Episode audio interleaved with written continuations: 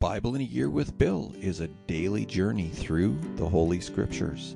Unless otherwise indicated, all Scripture quotations are taken from the Holy Bible, New Living Translation, copyright nineteen ninety-six, two thousand four, two thousand fifteen by Tyndale House Foundation. Used by permission of Tyndale House Publishers, Carol Stream, Illinois, six zero one one eight, all rights reserved.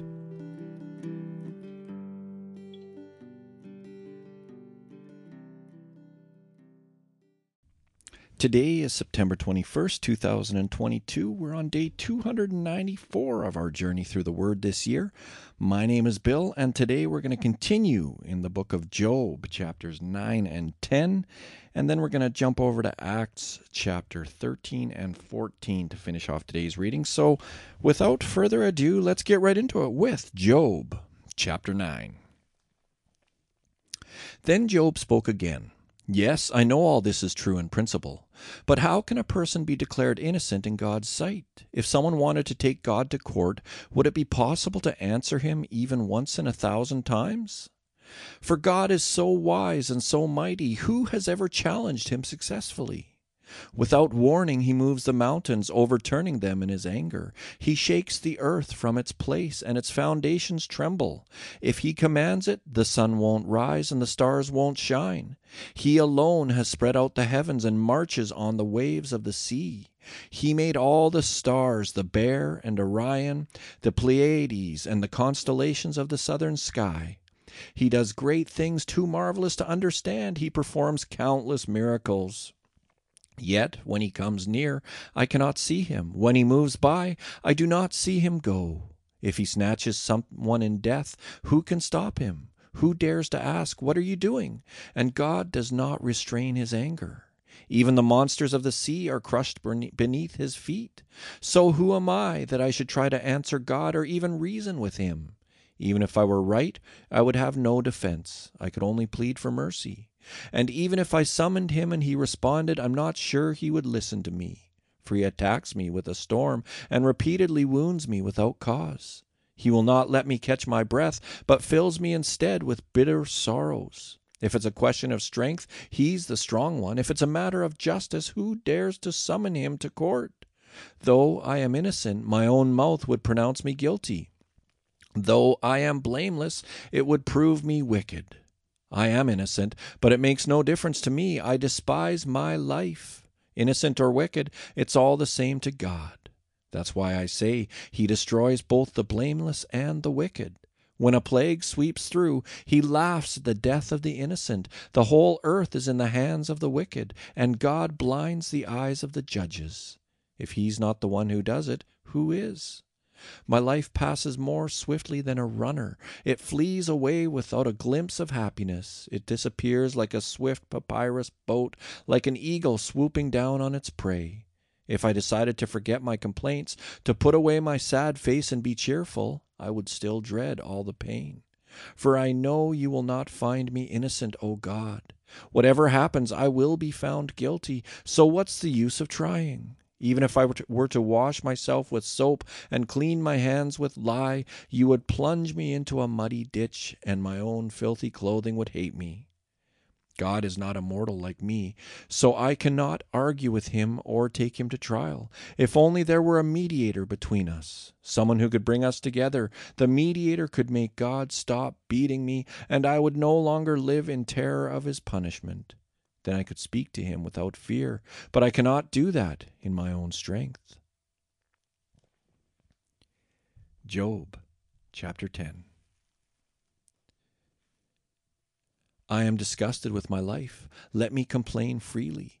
My bitter soul must complain. I will say to God, don't simply condemn me. Tell me the charge you are bringing against me. What do you gain by oppressing me? Why do you reject me, the work of your own hands, while smiling on the schemes of the wicked? Are your eyes like those of a human? Do you see things only as people see them? Is your lifetime only as long as ours? Is your life so short that you must quickly probe for my guilt and search for my sin? Although you know I am not guilty, no one can rescue me from your hands. You formed me with your hands. You made me, yet now you completely destroy me. Remember that you made me from dust. Will you turn me back to dust so soon?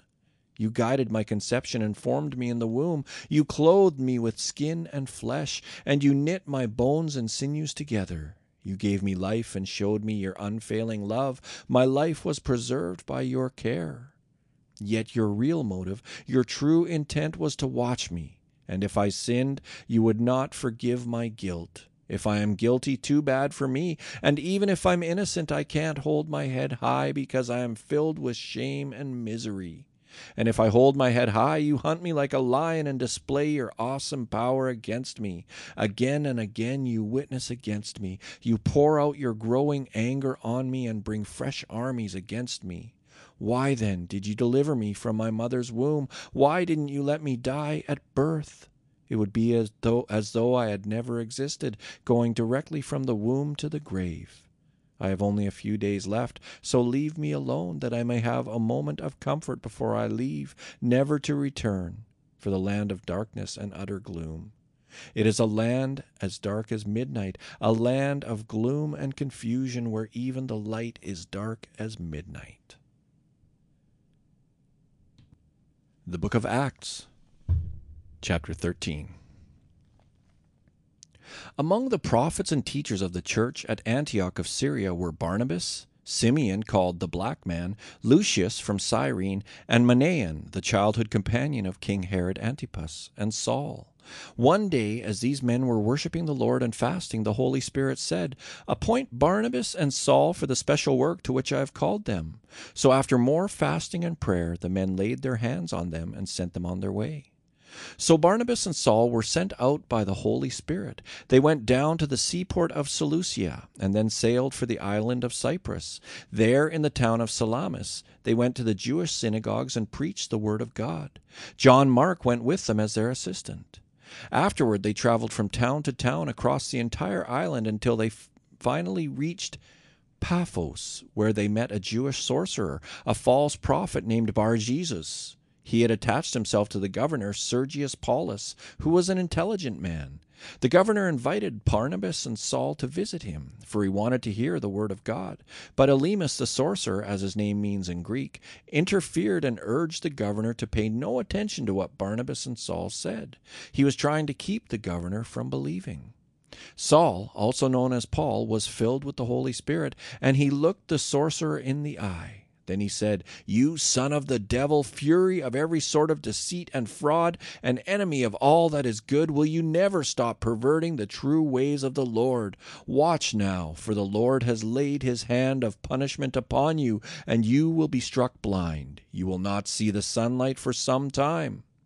Instantly, mist and darkness came over the man's eyes, and he began groping around, begging for someone to take his hand and lead him. When the governor saw what had happened, he became a believer, for he was astonished at the teaching about the Lord. Paul and his companions then left Paphos by ship for Pamphylia, landing at the port town of Perga. There John Mark left them and returned to Jerusalem, but Paul and Barnabas traveled inland to Antioch of Pisidia. On the Sabbath they went to the synagogue for the services. After the usual readings from the books of Moses and the prophets, those in charge of the service sent them this message: "Brothers, if you have any word of encouragement for the people, come and give it." So Paul stood, lifted his hand to quiet them, and started speaking. "Men of Israel," he said, "and you God-fearing Gentiles, listen to me. The God of this nation of Israel chose our ancestors and made them multiply and grow strong during their stay in Egypt. Then with a powerful arm he led them out of their slavery. He put up with them through forty years of wandering in the wilderness. Then he destroyed seven nations in Canaan and gave their land to Israel as an inheritance. All this took about four hundred fifty years. After that, God gave them judges to rule until the time of Samuel the prophet.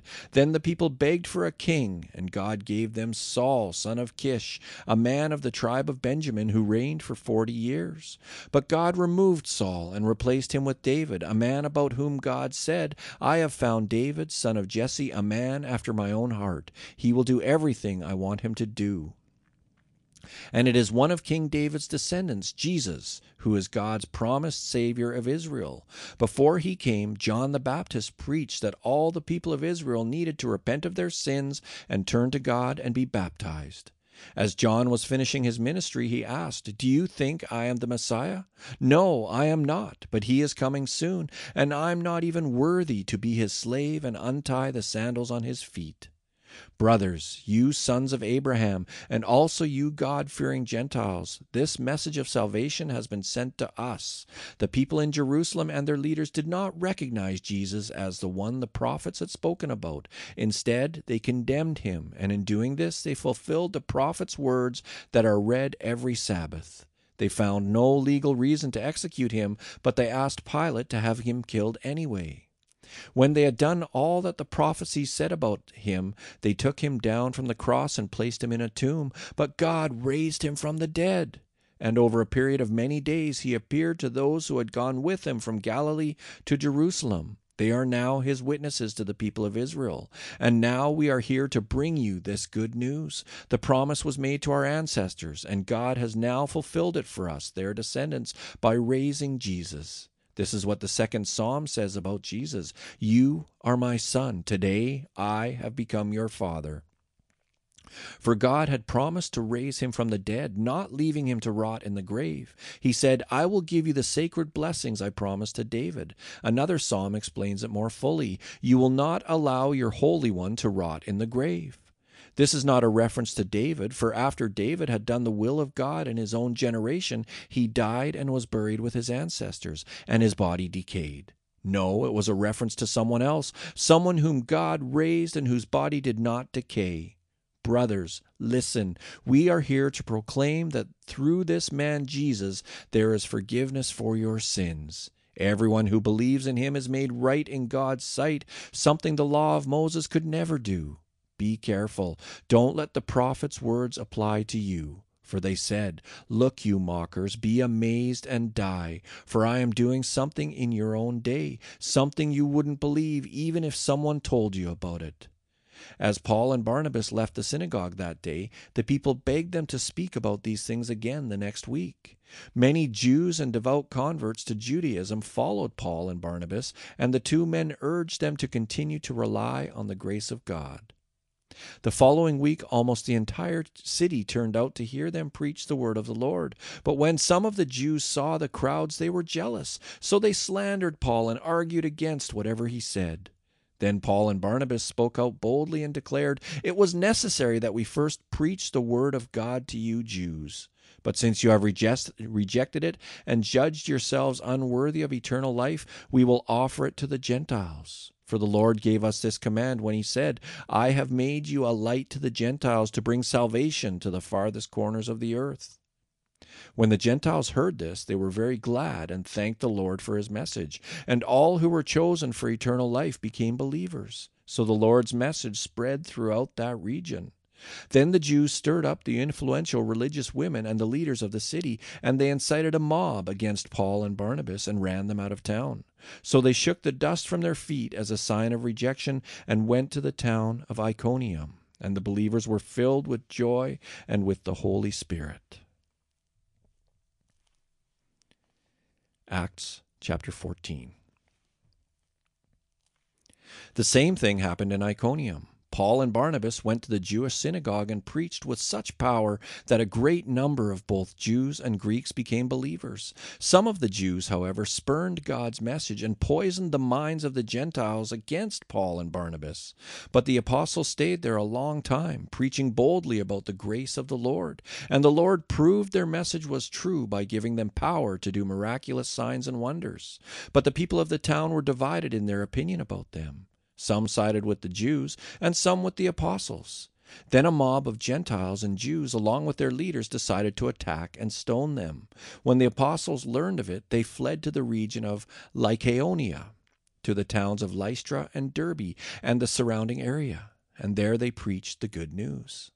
While they were at Lystra, Paul and Barnabas came upon a man with crippled feet. He had been that way from birth, so he had never walked.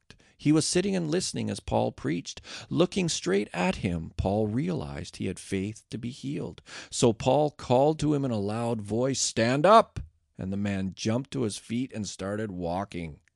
When the crowd saw what Paul had done, they shouted in their local dialect, "These men are gods in human form!" They decided that Barnabas was the Greek god Zeus and that Paul was Hermes, since he was the chief speaker. Now the temple of Zeus was located just outside the town. So the priest of the temple and the crowd brought bulls and wreaths of flowers to the, to the town gates, and they prepared to offer sacrifices to the apostles. But when the apostles Barnabas and Paul heard what was happening, they tore their clothing in dismay and ran out among the people shouting, "Friends, why are you doing this? We are merely human beings just like you. We have come to bring you the good news that you should turn from these worthless things and turn to the living God who made heaven and earth, the sea and everything in them. In the past he permitted all the nations to go their own ways, but he never left them without evidence of himself and his goodness. For instance, he sends you rain and good crops and gives you food and joyful hearts." But even with these words, Paul and Barnabas could scarcely restrain the people from sacrificing to them. Then some Jews arrived from Antioch and Iconium and won the crowds to their side. They stoned Paul and dragged him out of town, thinking he was dead. But as the believers gathered around him, he got up and went back into the town. The next day he left with Barnabas for Derbe. After preaching the good news in Derbe and making many disciples, Paul and, Dis- Paul and Barnabas returned to Lystra, Iconium, and Antioch of Pisidia, where they strengthened the believers. They encouraged them to continue in the faith, reminding them that we must suffer many hardships to enter the kingdom of God. Paul and Barnabas also appointed elders in every church. With prayer and fasting, they turned the elders over to the care of the Lord, in whom they had put their trust. Then they traveled back through Pisidia to Pamphylia. They preached the word in Perga and then went down to Attalia. Finally, they returned by ship to Antioch of Syria, where their journey had began. The believers there had entrusted them to the grace of God to do the work they had now completed. Upon arriving in Antioch, they called the church together and reported everything God had done through them and how he had opened the door of faith to the Gentiles too. And they stayed there with the believers for a long time. And so, Heavenly Father, I pray that you would bless the reading of your word today.